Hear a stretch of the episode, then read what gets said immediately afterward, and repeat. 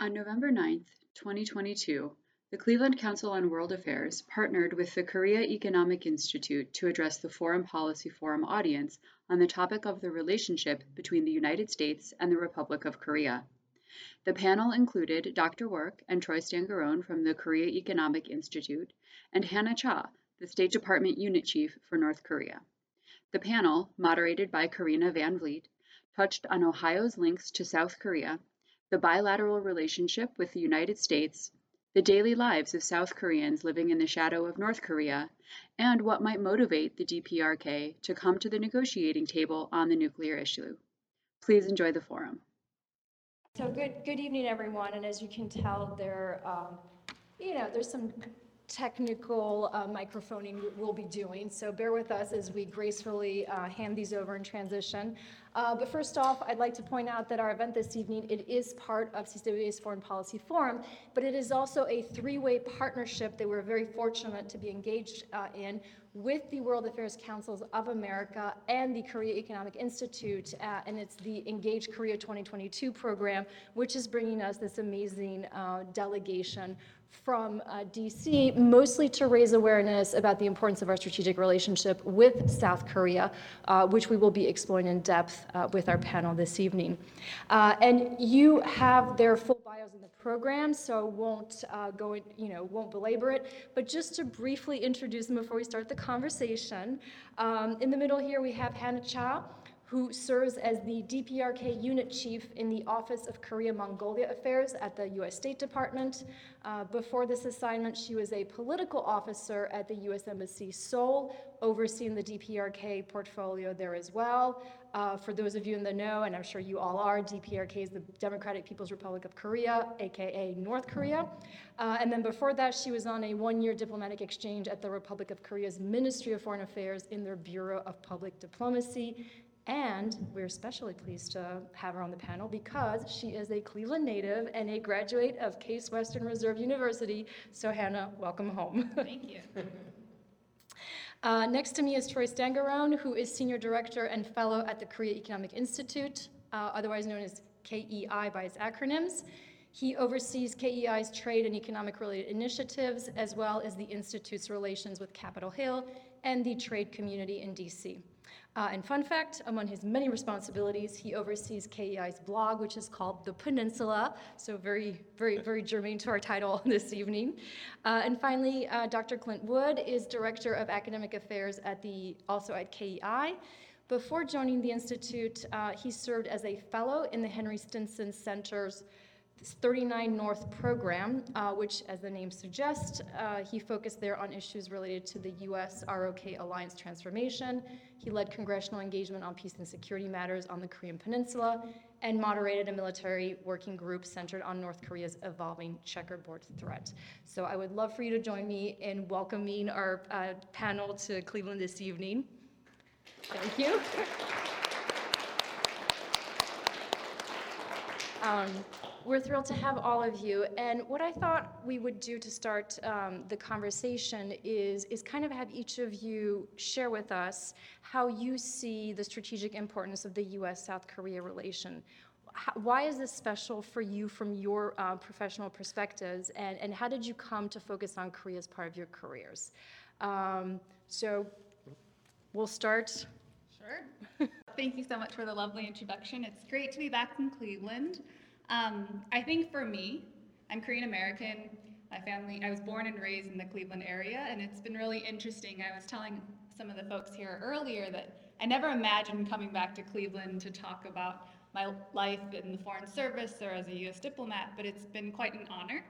Um, and it's been really interesting to go through. Currently, I'm based out of Washington as the DPRK unit chief, but most recently, I served overseas at our embassy in Seoul and there I also covered North Korea issues. Um, as a Korean American, it's really interesting to contrast the Korea that I'm told through my grandparents and my parents' lenses of what it meant to leave Korea and to immigrate to the US. My mom's right there for anybody who's interested. Hi, mom. um, and to imagine the world that they left and then to go back as a Korean American serving at the embassy there. Um, but what's really interesting is that when we think of the US ROK alliance, we often think of a security alliance. Like we think of the military, we think of the DMZ, we think of North Korea just across the border. But in my time serving there, um, I was there for four years, I saw that the US ROK Alliance is so much more than just North Korea. We're talking about an economic relationship. We're talking about global issues like COVID 19 and climate change that we're working with the Koreans together on. We're talking about the Koreans being a part of like a regional partner that can really deliver and they care about the Indo-Pacific in ways that I don't think when we created our alliance, you know, decades ago, that these were the things that we were considering when we talked about the Republic of Korea. Um, so for me, it's been really remarkable to see that transition and to be honest, to kind of reflect on my family's own history and contrasting it to kind of where we started, what brought me here, and then finally kind of the the new chapter that the U.S. ROK Alliance is really demonstrating to the world. Well, it's great to be here. Um, I'm from uh, originally Tennessee, so uh, not a native like Hannah. Um, you know, I think I want to build on what Hannah said with special relationship because we always focus on North Korea. You know, Hannah was telling us that she was woken up this morning at one when uh, the North Koreans tested another missile. And you know, that's what you see in the press. That's what you hear about all the time is North Korea, North Korea, nuclear weapons, ballistic missiles. But you know, this is a country that went from basically being devastated after the Korean War to now being the world's 10th largest economy. And within that same time, I was at an event on Monday with Ambassador Mark Lippert, and he was talking about how, you know, we don't appreciate that when Ebola broke out in Africa about five or six years ago, Korea was one of the main partners there working with us and working with, you know, our African partners to try and, you know, contain this outbreak. You know, Korea is a key partner for us on an economic level. I assume everyone here has a cell phone. Whether you have a Samsung, which is a Korean phone, whether you have an iPhone, it probably has a South Korean semiconductor in it because Apple uses basically either Samsung or SK Hynix memory chips for most of their phones. Uh, so you're likely taking and utilizing a Korean product. And you know, when we talk about the relationship going forward, we focus on national security a lot. But that national security is often underpinned by a strong economic and technological relationship. And South Korea is perhaps one of the most important partners for that because of their role in the semiconductor industry, because of their role in electronics, because of their role in things like batteries, which we now have, you know, an LG battery factory that's going to be uh, opening up or may have opened up already here in Cleveland. So it's these kinds of things that we don't talk about, but that really kind of builds the relationship that I think is what makes the relationship special.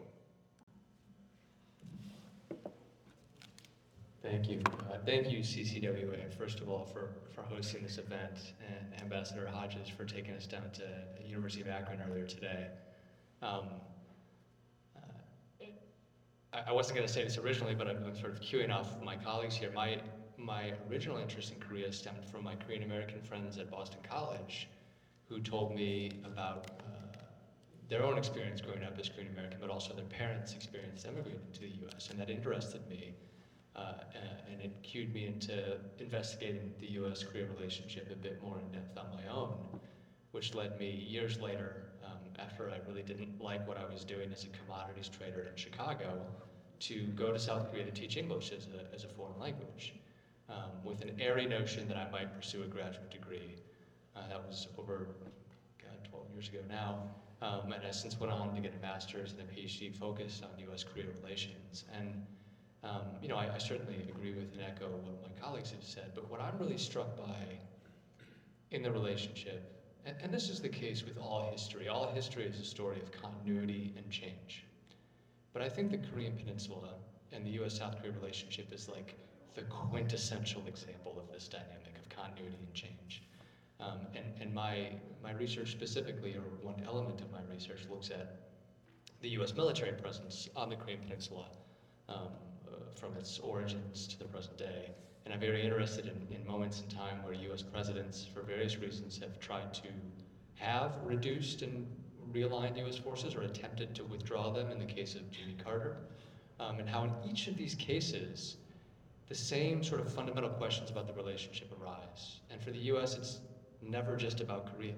The US presence on the Korean Peninsula has never been just about Korea. It's about the region, it's about Japan, It's about its own wider interests. Uh, and these have great fungibility across strategic contexts. They're, they're very static. For South Korea, of course, the US presence has been there for nearly the entirety of its existence, except for one year, which was June of 1949 to the outbreak of the Korean War. So when there wasn't a US combat presence there, South Korea was nearly swallowed whole by North Korean blitzkrieg. So that cuts deep grooves in sort of the psychologies around the relationship.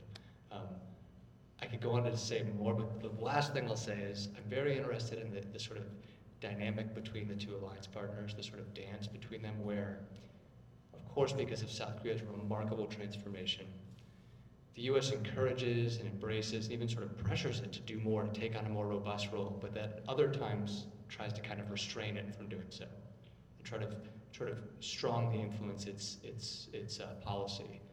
And on the South Korean side, there's a strenuous effort, again based on its remarkable transformation, to take a more robust role, to carve out greater autonomy both within the relationship and outside of it, but also a distinct fear of American abandonment and a desire to keep the U.S. close. And these things are rooted in this earlier history despite these remarkable transformations. So I'm sure we can talk about some of this in specific economic and political realms well beyond the military. Great. Um, I think that's a wonderful way to, to frame the overall uh, discussion about our strategic alliance with, with Korea, and starting with the fact that this is about U.S. ROK cooperation uh, that encompasses the trade and the business and the investment elements. But of course, the question we are all wondering is, yes, there's there's that there's the presence of, of North Korea, and over decades, uh, successive U.S. administrations have attempted to deal with the, the North Korean regime. Um, and it continues to pose such an incredible threat to stability in the peninsula, but just as you, as you alluded to more broadly in the region.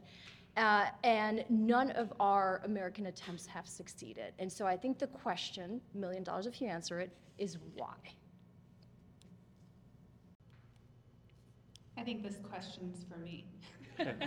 um, so, having only covered this account, maybe not only, both from Washington as the DPRK unit chief, but also from Seoul as the political officer that covered North Korea, one of my many bosses, Special Representative um, who covers North Korea, Sung Kim, I often ask him, Ambassador Kim, like, you've covered this issue for decades. How do we make this better? Why is this the way that it is? And he really has covered every major agreement in some capacity, whether it's the agreed framework or the Leap Day Agreement, things we've done with North Korea. Like we've, he's really been invested in a lot of these different um, landmark moments with North Korea, and including as recently as the Hanoi and Singapore summits. We can be criticized, and that's okay, but ultimately, US policy has not changed. Um, I think we've seen progress, we've also seen setbacks, we've, had, we've been optimistic at various times, we've been frustrated, but we've always been hopeful, and we've been very clear that we remain open to dialogue with the, with the North Koreans. Um, we want to see, have conversation, we want to be engaged and have sustained diplomacy with Pyongyang. But an unwillingness for North Korea to come to the table is just consistently what we've seen. And in the intervening years, we've also seen over 100 ballistic missile tests. I mean, this year alone in 2022, we've, we've seen 61 ballistic missile tests from North Korea. Um, they're the only country that's done nuclear weapons testing, um, and they have openly said, and most analysts agree, that a seventh nuclear test is just on the horizon. So these kinds of things, I think, at the end of the day, show an unwillingness for them to engage, and despite especially within the Biden-Harris administration, we've been very clear since our DPRK policy review came out last spring that we want to engage and that we're open to meeting without preconditions. Yeah, so just even more broadly, um, why have these efforts failed? Um, there is such profound mistrust between the US and North Korea. Um, and of course, it's not the only dyad relationship in this mix. There are other stakeholders involved, notably South Korea. And so the ability to get all stakeholders involved, not just among those three, but also Japan, China, and Russia, we're talking about the six-party talks, for any sustained or uh, sustainable outcome where we move towards a different type of relationship, ultimately requires the involvement and buy-in of a lot of different parties with different interests. So to get alignment, not perfect alignment, just like halfway decent alignment among them for a long enough period of time, you know, crossing electoral shifts in these different countries, among other factors, is, is very difficult.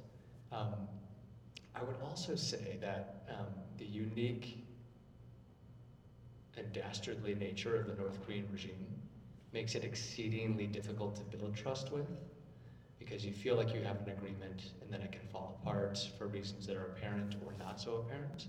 Um, I will also just finally add that, uh, you know, Hannah alluded to this, uh, there have been agreements. Uh, you know, what, what, what were decent frameworks over time. The agreed framework in the 90s was probably the most robust of them because at least it did freeze their program for a time. I think there is a degree of, uh, of sort of exhaustion with the, the cyclical nature of this process now, where there's already this mistrust, but there's now sort of like a sort of a, to use like an academic term, sort of reified hardening of um, of attitudes of just like, are we going to do this again? What are we going to get out of this again? And at the end of the day, North Korea is not going to give up. It. This is my personal opinion, but they've said this repeatedly, openly, and sometimes we can take them at face value. They're not going to give up their nuclear weapons. An official U.S. policy since the late 80s has been that you have to give up your nuclear weapons. So what we say they have to do and what they're going to do or not going to do are mutually inconsistent, and that ain't to change.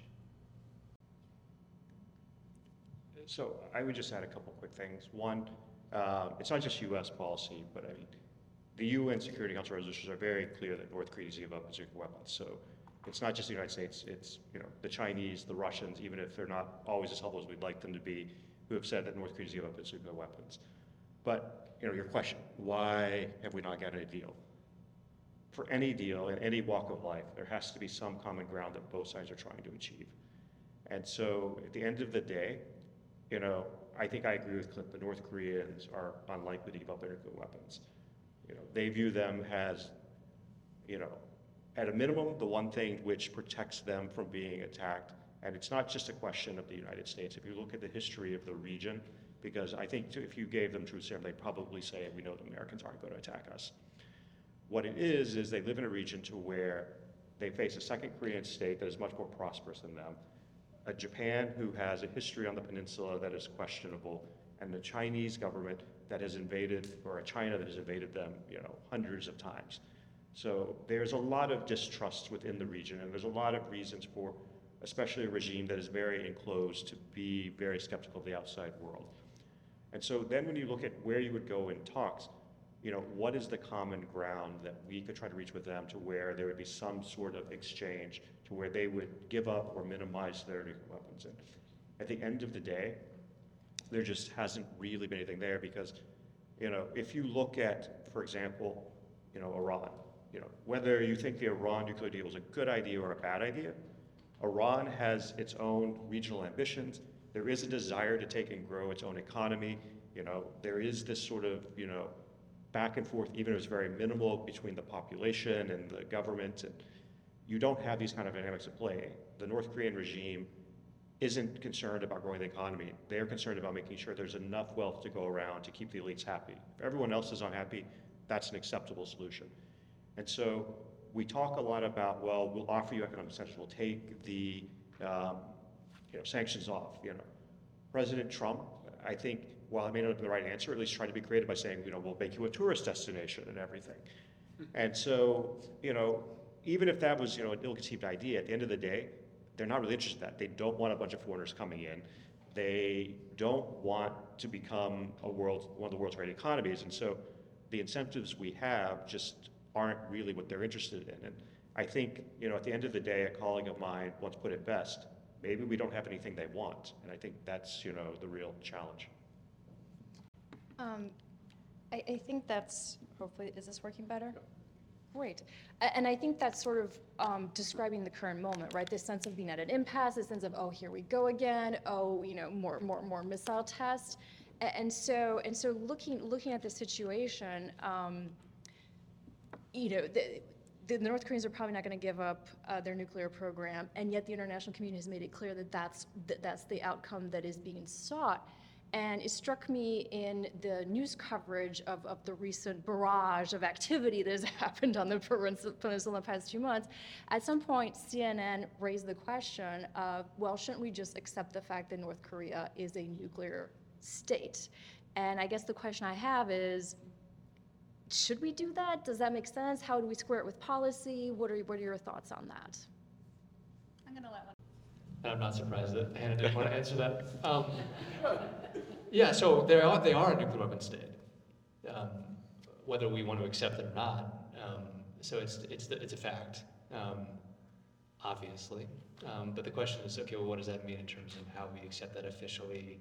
Um, I- I, I just will quickly add, yes, you're right. It is not just U.S. policy that they need to denuclearize. It's alliance policy, it's Japan's policy, it's NATO's policy, it's the international community. So the question is, how does this, this recognition that they are, in fact, a nuclear weapon state affect how we approach engagement if and when that comes about?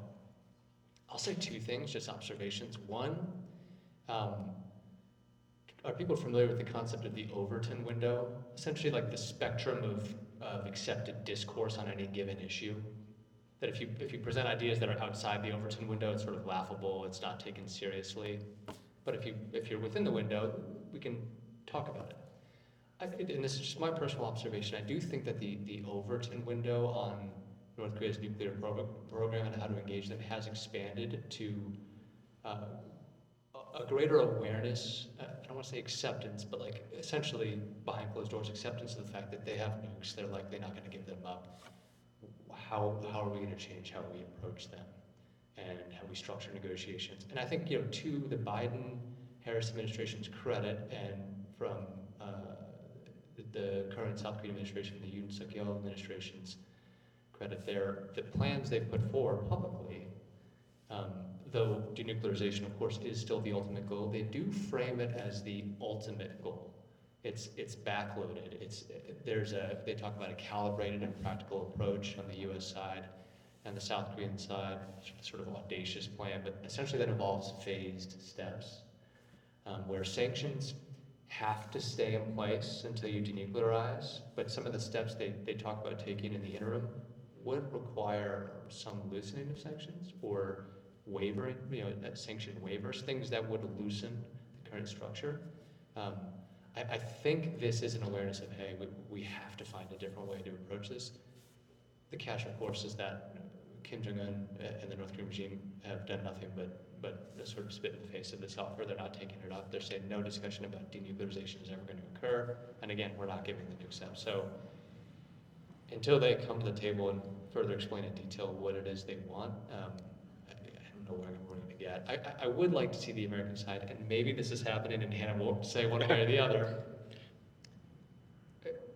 Go and say exactly what they want and give a more like clear incentive for North Korea to come back. Um, but again, that's my not a fly on the wall, not in the rooms, you know, so I don't know what you're saying, but I would like to see something more concrete to entice them to come back, because I don't think they have a reason to right now. Um, So perhaps going a little deeper on that, how specifically do the United States and ROK bilaterally work together to engage o- on North Korea? And as you mentioned, there's uh, a new administration of President Yoon has been since May, there were elections. Has that in any way altered how the United States cooperates directly with our uh, ROK partners? From the policy perspective, I think every level, from the president down to working action level officers like myself, um, we engage with the South Koreans very regularly. You'll see, especially under the Biden and Harris administration, um, the summits that have happened between our presidents, um, both with the Yoon administration as well as the previous Moon administration, very similar, but um, in name. But these types of engagements, I think, really reflect how much we prioritize um, our bilateral relationship with the Republic of Korea, not just on North Korea, though. I think we tend to focus again a lot on this North Korea security related dynamic with our partners, not just with Korea, but also with Japan. But frankly, our relationship is so much more robust than just North Korea. And I think um, just to kind of pivot the conversation a little bit, our economic relationship, the fact that they're regional partners on lots of other global issues, um, I think really reflects just how much the relationship with South Korea has evolved in recent decades. So I'll maybe take this next step and not necessarily talk about like North Korea, but the broader cooperation. There's a deep level of cooperation, and it's gone through both progressive administration in South Korea, so the Moon administration just before the current conservative Yoon administration, and it's changed. If you go back and you look at our joint statements from presidential meetings and occasionally put out what we call a joint vision statement, they used to be sort of very kind of sparse in the sense they'd say, we're going to cooperate on climate change, we're going to cooperate on terrorism, but it wouldn't really say what that means. And to be honest, I've at times had people from both the US government and the South Korean government come to me and say, you know, we agreed to cooperate on this thing, but we don't really know how we go about doing that. Can you put something together to try and help us figure out how to do this? We've now got to the point to where if you look at the two most recent statements between the two governments, there's very explicit things like we're going to do these things on climate change. South Korea is committing to taking reducing its emissions more. We're going to cooperate on like hydrogen storage technology. Um, you know, on you know supply chains, we're going to work together to try and coordinate you know our supply chains shortages and everything to see where there are different gaps in the system. And if you look at those two statements, the first one was done with the progressive Moon administration in power. The second one was done by a conservative administration. There's some differences between the two, but they're largely the same issues and the same type of progress. And so across the political spectrum, you see this desire to want both deepen cooperation, but also to move beyond sort of just an idealized version of cooperation, but to really start getting into the nuts and bolts of how we go about doing this and what we should be doing together. Because I think at the end of the day, the most important thing is I would rather there only be one issue in the statement if we know exactly what we're going to do and we actually make progress on it, rather than have a bunch of issues that we don't make progress on it. We're moving more towards that idea of how can we actually make progress on these issues. I mean, well said uh, across the board. I agree. We were talking about this at the airport yesterday. The joint statements they've they've gotten much longer. They're like short novels now compared to what they used to be. But if you go back to 2009, there was the joint vision statement between the two allies of sort of marking this the so-called broadening and deepening of the alliance. But if you read at the time, it was it was more aspirational than it was reflective of what was actually happening. It was sort of setting the vision again. Um, we've seen in successive sort of similar vision statements 2013 15 and then again more recently in 2021 and this year they're longer but it's because there's more deep there's more meat on the bone of what were aspirational things before. It's it's actually happening now much more concretely. It's in areas that that have been mentioned um, and are in large part a reflection of south korea's incredible strength in these areas. Some things they do better than the us does quite a few things really. Um, and a recognition on the, on the, the US side that, um, again, this is far more than a military alliance. Um, I do have some problems when they, when they, they refer to it as a global comprehensive strategic alliance. Just don't call it an alliance. Alliance is a military alliance. It sort of it muddles the meaning of the term. I'm quibbling right now, so I'll stop because it's, it's more than, ex- exactly to the point, it's more than a military alliance. Um, Actually, I would love for you to quibble more, uh, because I think it Quibble. would be great to understand some of the details of, in addition to the security and, and military alliance, what are these other key areas of cooperation between the United States uh, and the Republic of Korea? Yeah. Including on the, on the economic front, uh, and then also sort of on these more global challenges that we, we mentioned in the opening. Yeah, I'll mention one or two, and then I'll, and then if Troy, I think would definitely weigh, and, and Hannah as well. Um, you know, just most immediately, we're still in this pandemic, coming out of it. I mean, they've, they're, they have a, the KORUS, um, FTA? no, not the KORUS FD, the KORUS vaccine working group. I forget the name of it, but so South Korea has committed to become a global vaccine hub. Um, and this involves essentially every stage of the design, manufacturing, distribution, packaging. I'm, I'm sorry, I'm messing up the order of vaccines, right? And then training pe- training officials from low and middle income countries in South Korea, and they go back to their countries to, to take this knowledge and, uh, and improve their public health systems. They're doing this uh, very concertedly, um, and the U.S. recognizes this, and they realize that there are certain advantages in the nature of public-private partnerships in the South Korean system that um, they're working with, and, and U.S. Um, uh, pharma companies are working with them as well to essentially bolster this effort by joining their efforts. Um, one thing I'll say is, is they're, they're shared, we're shared democracies. This wasn't always the case. South Korea was a dictatorship until 1987. Um, it's democratized. This is this strengthens the relationship, but it also makes it more complex because now a wider cacophony of voices in South Korea has to be incorporated into their policy. So this makes Hannah's job and like alliance management much more difficult, um, but more specifics.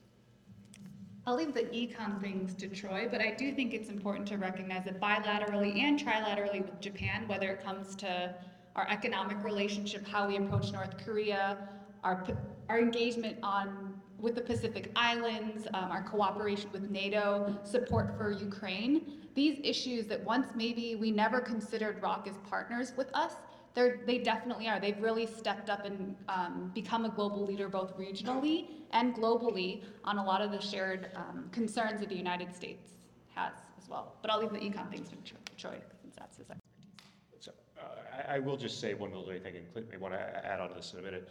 You know, one of the things in the war in Ukraine that Korea is doing is they have a relatively robust arms industry. And so Poland is one example, there's a couple other European countries.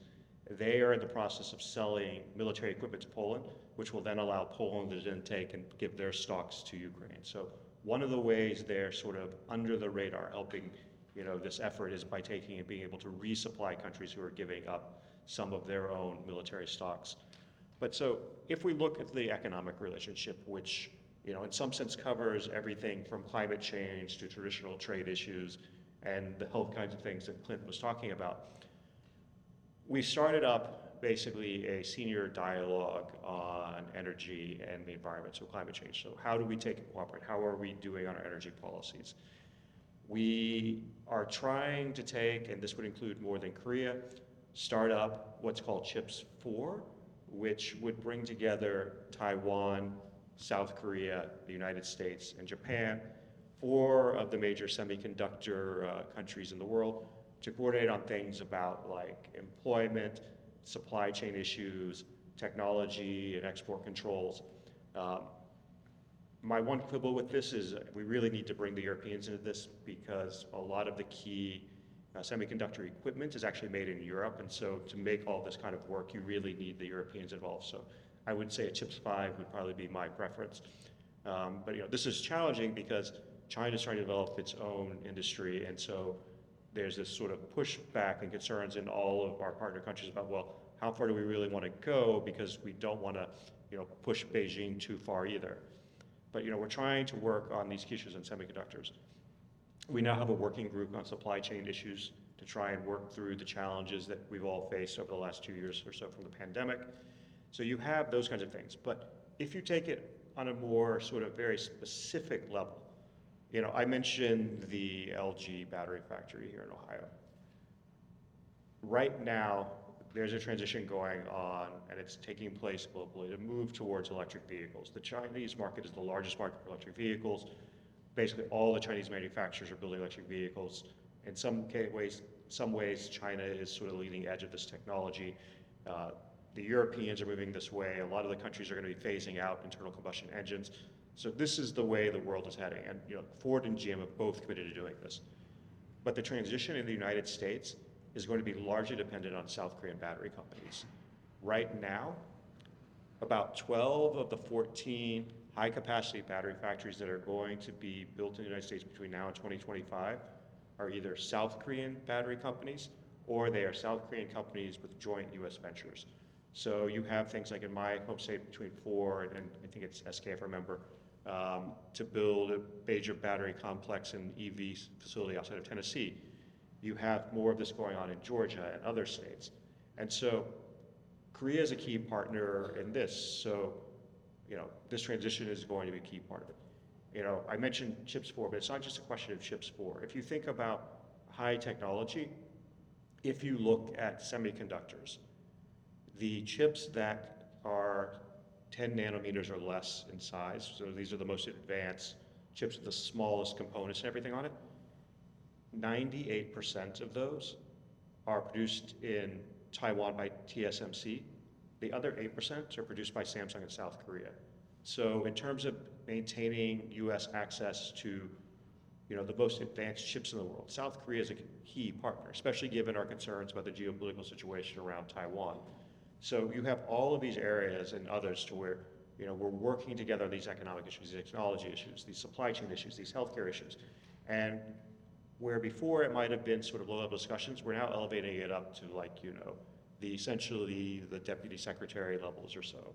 And so that's really kind of how the relationship is changing. Um, This will be my last question, and hopefully you all have thought of many, many things you want to ask uh, our panel. Uh, But I think, as you've all repeated, this is not just about ROK in the United States. This is about a very intractable uh, security situation on the peninsula that is in a geopolitically very, um, very sensitive region for the United States. And I think we're very used uh, in our audience here to talk about U.S. interest in the region, how Korea fits in with China and with Japan. Uh, So if you'd like to expand on that, but what I'd really love to hear from all of you is how does South Korea view its specific geopolitical role in this very complex region?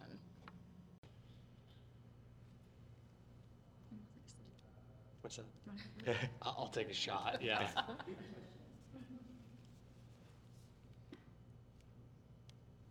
What's the line? It's- It's complicated. Um, Yeah, stole Hannah's line. Um, What, you know, when- we look at, obviously, the US-China relationship and the direction it's going, this is sort of the order of the day. South Korea, as deep as its relationship is with the US, um, and in another way, in some ways it's deepening, you know, twenty-five percent of its trade is both outward and inwards with, is with China. Um, its second and third largest trade partners are the U.S. and Japan, and combined, it doesn't make up as much as its trade with China.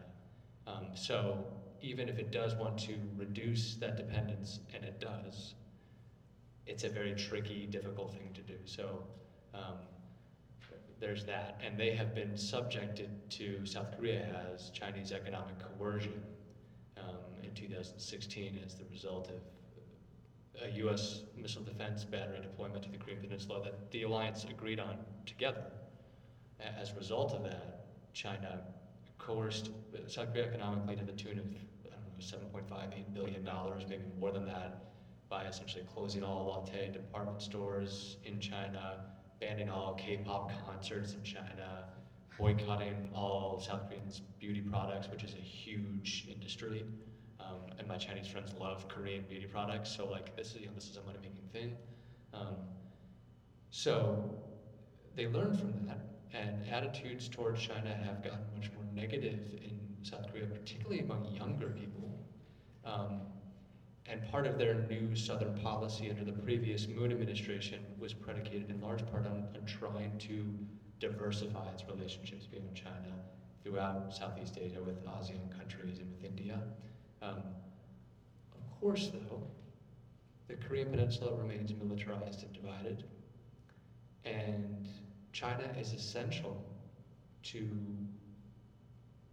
dealing with North Korea, whether it's in a crisis or whether it's towards something more substantial. So it's the tyranny of geography and history.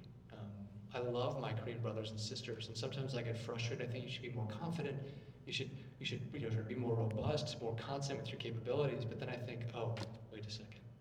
I understand these truculent realities with which they deal. Anyways, I, I I'll pass the mic.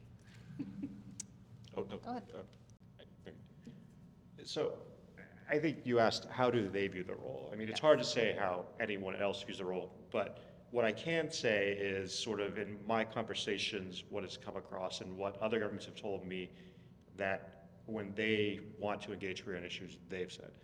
And so I think there's, to keep in context, you know, Clint is right. The tyranny of geography weighs on this because there is a sense amongst, you know, South Koreans I've talked to and others in governments who try to engage South Korea that they can't be a full partner globally or regionally until North Korea is resolved. That, you know, this is something that pulls on their weight. Now, what I would like South Koreans to know, and I've told some on occasion and everything, which is what other governments told me, is that Other governments don't view them that way. They don't view them as sort of a limited partner because of North Korea. They view them as the world's 10th largest economy, a major you know, military power, a major economic and technological hub. And so there's this desire for Korea to do more. And I think there's a desire on the Korean side to do more, but it's finding the way to do this. Some of this is structural. I've talked with Korean officials before. Uh, so during the Lee Bak administration, there was what they called Global Korea. It was really this effort for Korea to try to branch out and do more things, not just do it in like Southeast Asia, but really try to take the global, you know, position.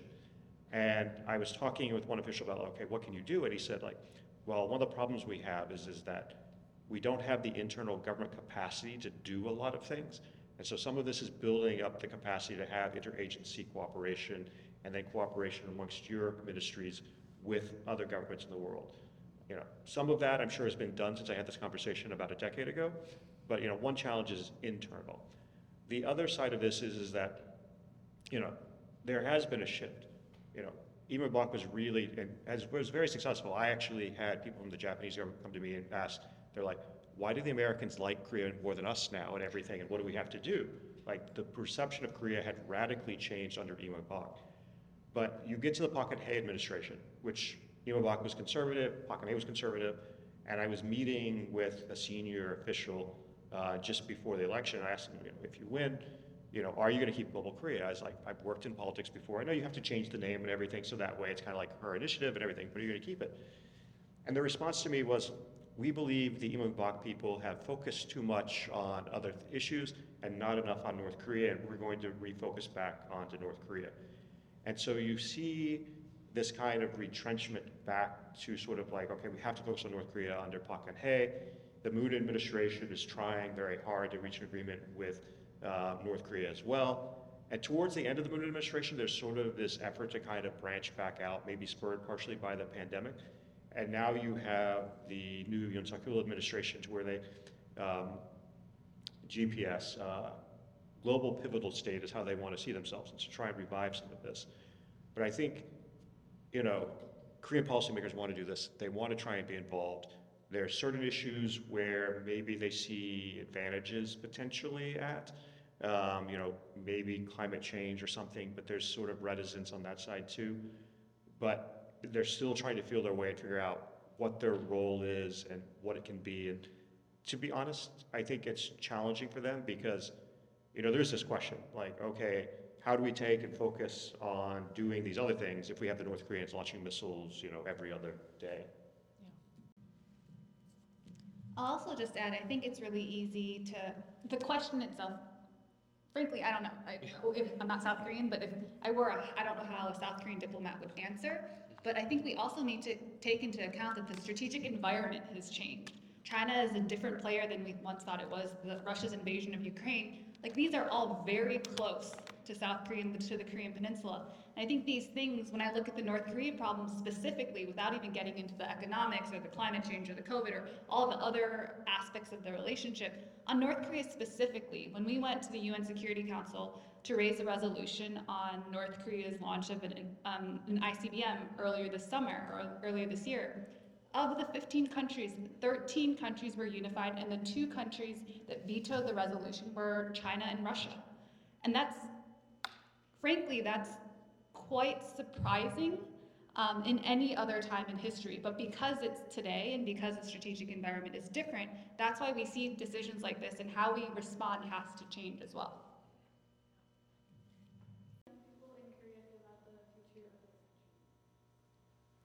The what, sorry? How do young people in Korea feel about the future of their country? Well, sure. I think there's a lot of concerns. Um, you know, if you look at Korea, there's a phrase, Hell Chosun. And the broader idea is, is that, you know, South Koreans are actually more educated than any other country in the world. They have the highest level of college degrees and master's degrees of any population in the world. Um, but they're seeing dwindling economic opportunities and at the same time that they're seeing fewer jobs and their education isn't paying off. And education in South Korea, you know, I didn't grow up there, but is rough from, you know, what they say, you know, it's all day schooling basically. And you then cha- channel in that, you know, it's very difficult to be able to afford to have children. It's very difficult to be able to afford to buy a home there. And so, you know, I think there's a lot of concerns about, you know, what is the future of the country if, you know, we have all this education, if we have these great companies, but we can't get the types of quality jobs we're looking for, if we can't afford to build the families that maybe we want to have. And so I don't think that means that South Koreans don't understand sort of like, you know, all the advantages they have as a country. But I think for the young, there's probably a lot of frustration uh, in society. Having just left South Korea um, and living there for four years, it was really interesting because you read these statistics about um, having one of the world's lowest birth rates, um, having extreme pressure to go to school, not just you know the nine to three school that we our students go to, but then after hours school expectations and not ex- not extracurriculars, but you know another three hours of math, another two hours of literature, another two hours of um, social studies or science or STEM classes, and students as young as elementary school students often coming home well into the evening, and some of the highest suicide rates for young people in the world as well. And it seems like just a statistic, but I do think that there is a reality about the future of Korea because real estate prices are skyrocketing. Um, and I think that makes it really difficult for people to imagine how do I make a life, carve out a section of like this society for myself and like build a future for myself. And it is one of the things that I'm just personally, I, I when I was there, I just remember feeling like, oh, it's really hard to work so hard and then feel like you're, the current is always you're always fighting that current. Um, I can't speak for all South Koreans on this, obviously, but I, it was interesting to contrast just the statistics to the realities of the conversations that I was having with my colleagues and my interlocutors from the South Korean side. Yeah, I don't have too much to add, but um, I have had the good fortune of teaching uh, a lot of younger Koreans from Yuchiwon, from preschool to university level students. Um, and all the statistics that were cited are, this is the, the more negative side of the Korean story, right? The, I mean, highest suicide rates among OECD countries, among younger people, rates of depression, anxiety, all these things skyrocketing.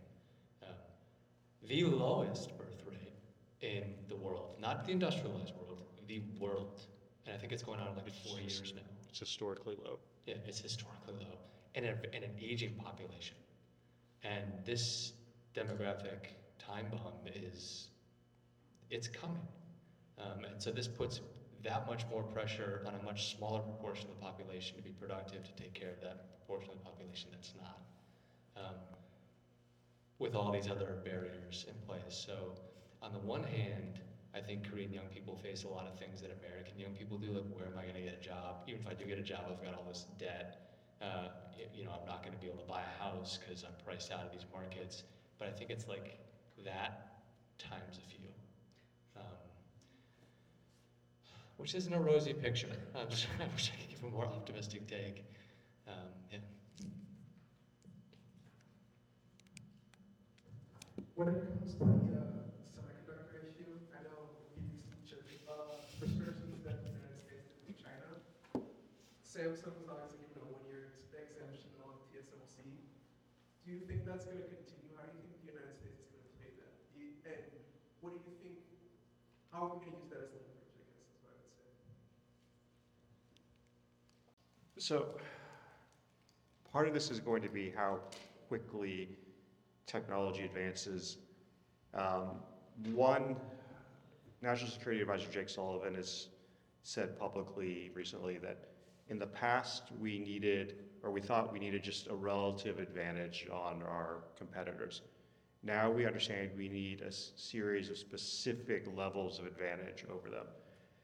And so part of this right here is a concern about certain technologies falling into Chinese hands, that you know, chips can be used in commercial things like an iPhone, but they can also be used as, you know, guidance systems and missiles and things.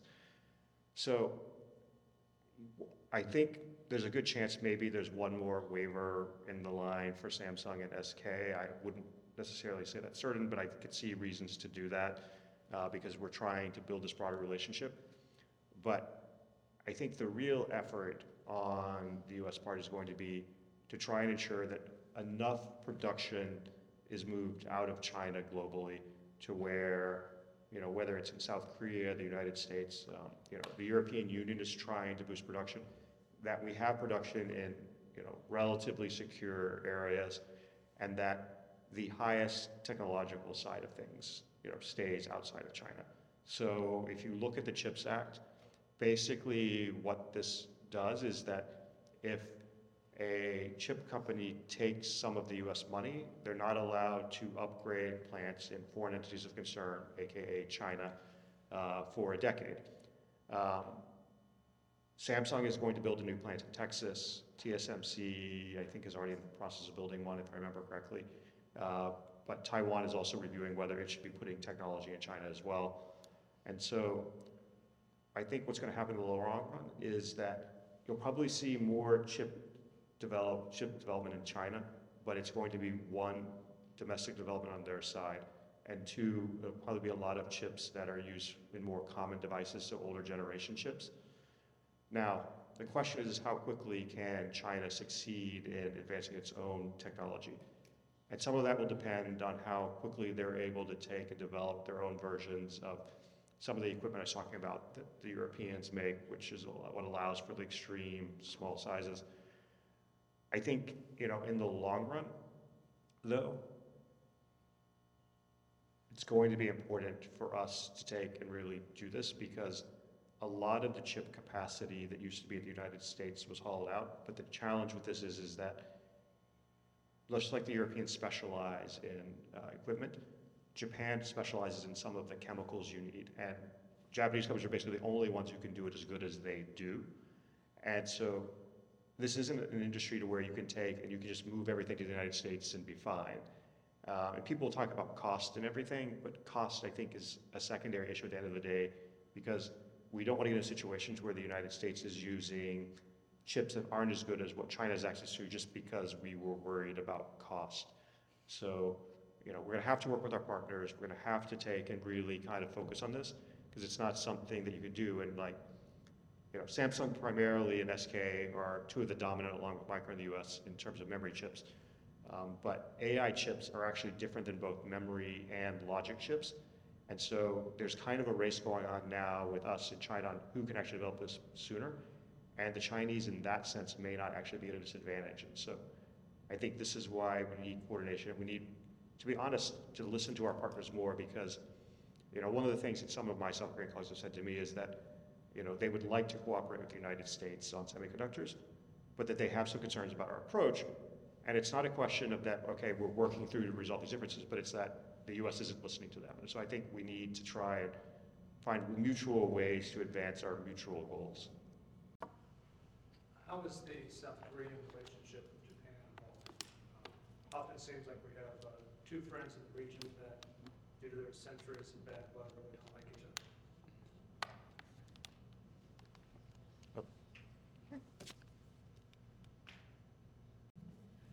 I'm well aware of the history there. Yes.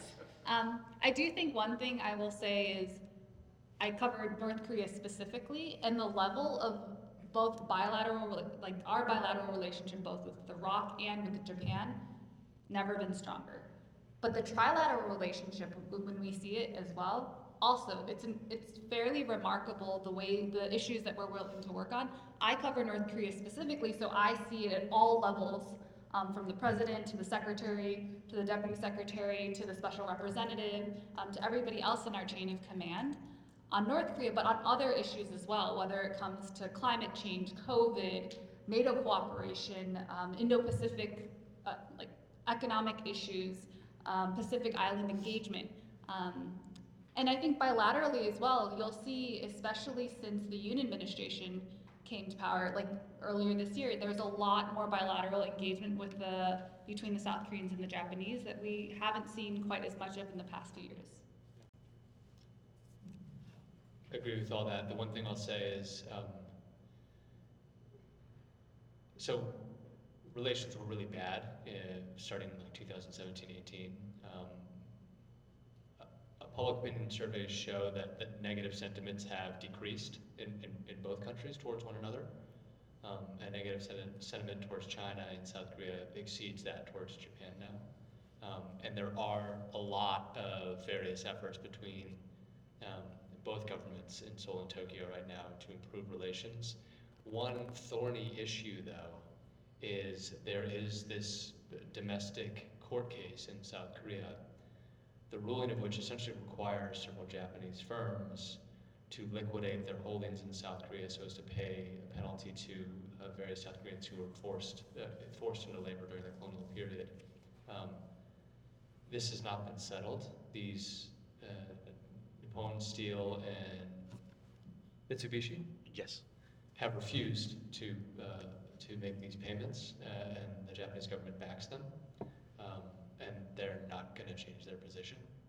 Um, right now, the final ruling has, they've been able to finesse this. They've given various reasons for it, which are, I guess, fine on the surface, but they're clearly trying to push this out because it's going to cause an issue. What they're trying to do is develop some sort of public-private consortium where Japanese firms put some money into it, some Korean firms do, and they try to finesse it, but it, it it's going to cause domestic fur, and it's to. So it, it's the question is like the degree to which um, this will cause real difficulties domestically, um, and just considering the Yoon administration's popularity is, in Seoul is really low, and it has been for quite some time now.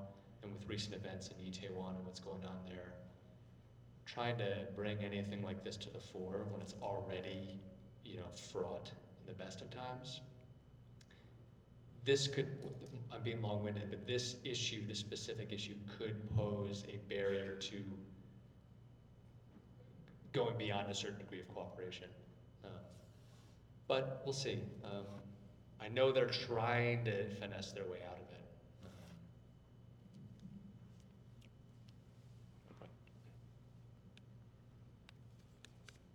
In terms of the clear, denuclearization, you talked about not having a valid incentive in place for there to want to be clear. So what's the valid incentive? Yeah, I wish you wouldn't have asked that question. no, it's a very good question. Um, I say these things sort of tongue in cheek because I don't think they're going to happen. So I, I feel some a little ridiculous uh, suggesting it, but we can't set denuclearization aside. But in effect, we sort of need to. Um, not as a goal, not as an objective, not as part of our agreements, but we have to find a way to develop a new political relationship before we can get to you need to start to, to scale down your armaments. Um, obviously, though, this requires North Korea's uptake. And Hannah has rightly pointed out either at, this session or maybe earlier today, the U.S. is saying we're ready to talk to you anytime, anywhere. I will say, the North Koreans hate this phrasing.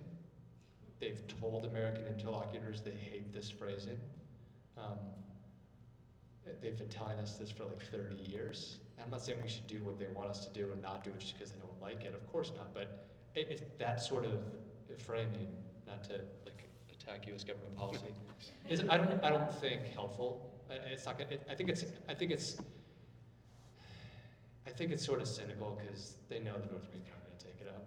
Um, excuse me. I'm sorry. um, so. I, don't- you know, I don't know how you do that, because at the same time, I don't think North Korea wants all sanctions ultimately released right away, like if you could, they could snap their finger and have them all removed. That requires, that, that means like starting to open the country up, up in, in, in ways that I don't think the regime is comfortable with as currently constituted. So normalizing political relations is a way to maybe do this, but I don't know how you do that. We've talked about liaison offices. This has been part of agreements. Hannah would rightly correct me, I'm sure. And the North Koreans have dragged their heels on some of these very issues. So again, it takes North, it takes two to tango. It takes many to tango in this case. No, That was your question. I'm not, I'm not touching that.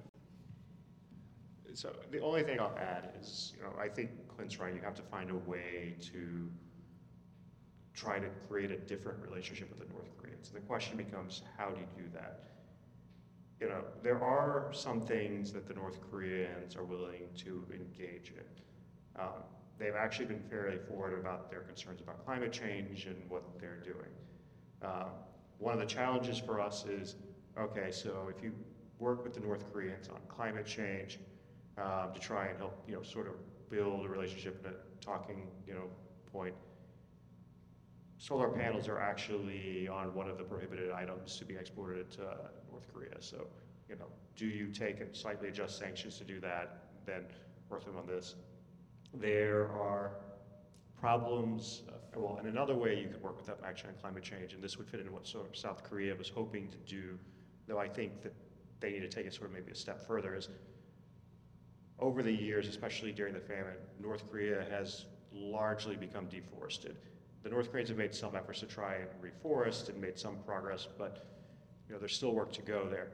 Now, what you can do is try to work with them on reforestation. But the other way you can do this is basically because you know one of the objectives in climate change is to prevent deforestation because the trees capture the carbon, is you know really work with the North Koreans on some kind of plan to where basically they ensure that you know these new forests aren't taken and you know cut down. Uh, but then the question is, is so normally what would happen is you know you would have these, and I'm blanking on the term at the moment, but in essence to where there's an agreement that, you know, other countries would then pay someone money to do that. Now, the challenge is, is we're not going to give the North Koreans cash. So then the question becomes, all right, so what could you take and engage them on?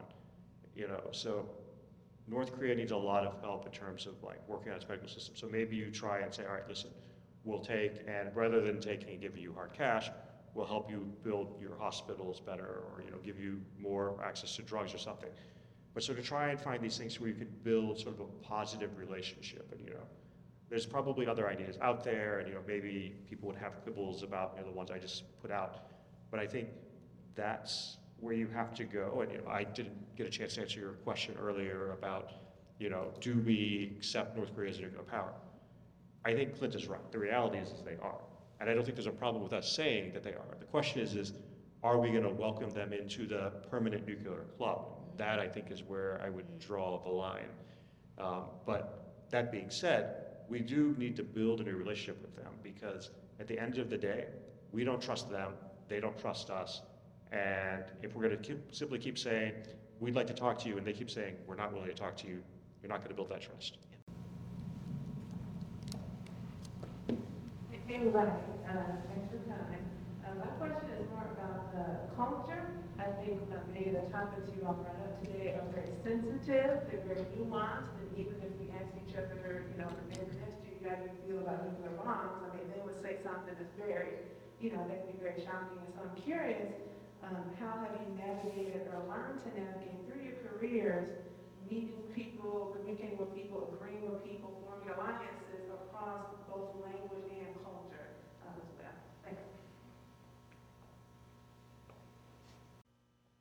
Thanks. Great question.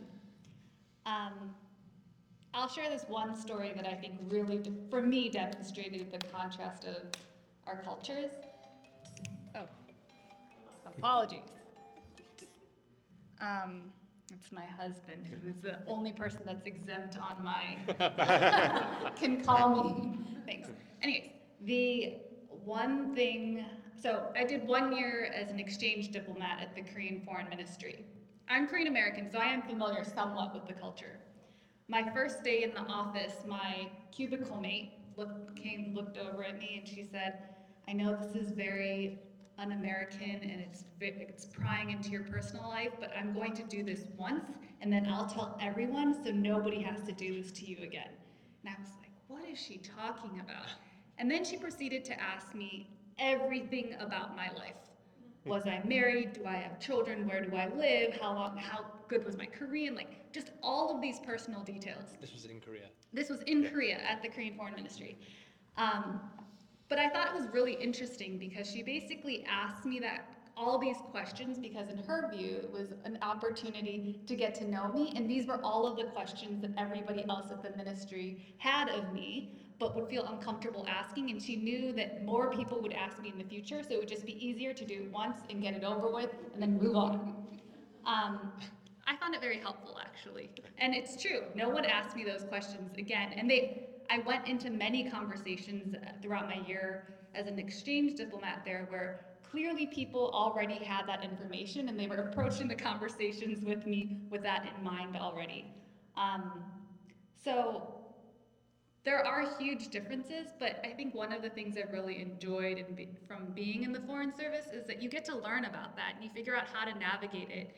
And, you know, the ambassador and I were speaking earlier about how there are times in our in my career I've seen how our my counterparts, they have a culture and a way of living life that just frankly is very un-American, as it should be. But part of being a representative of the US government in that country is being able to show them what it's like to be American. So when I have male colleagues who look to me specifically to ask questions and to show, like, actually, even though she's a woman who maybe wouldn't sit at the table on the other side, like asking me questions and referring to me even though I'm their subordinate, like those kinds of things I think are actually great parts of American culture that we get to show. Um, but on even like a more trivial level, we've also have we have lots of programs through the State Department, for instance, showing showcasing jazz music or baseball in other countries that just don't have that kind of. South Korea is an exception; they have a great baseball culture. I think we should actually adopt some of their baseball culture. Um, I encourage you to YouTube South Korean baseball games they're super fascinating. Um, but you know, these are things that we share with the countries that we go to as well. ハハハハ!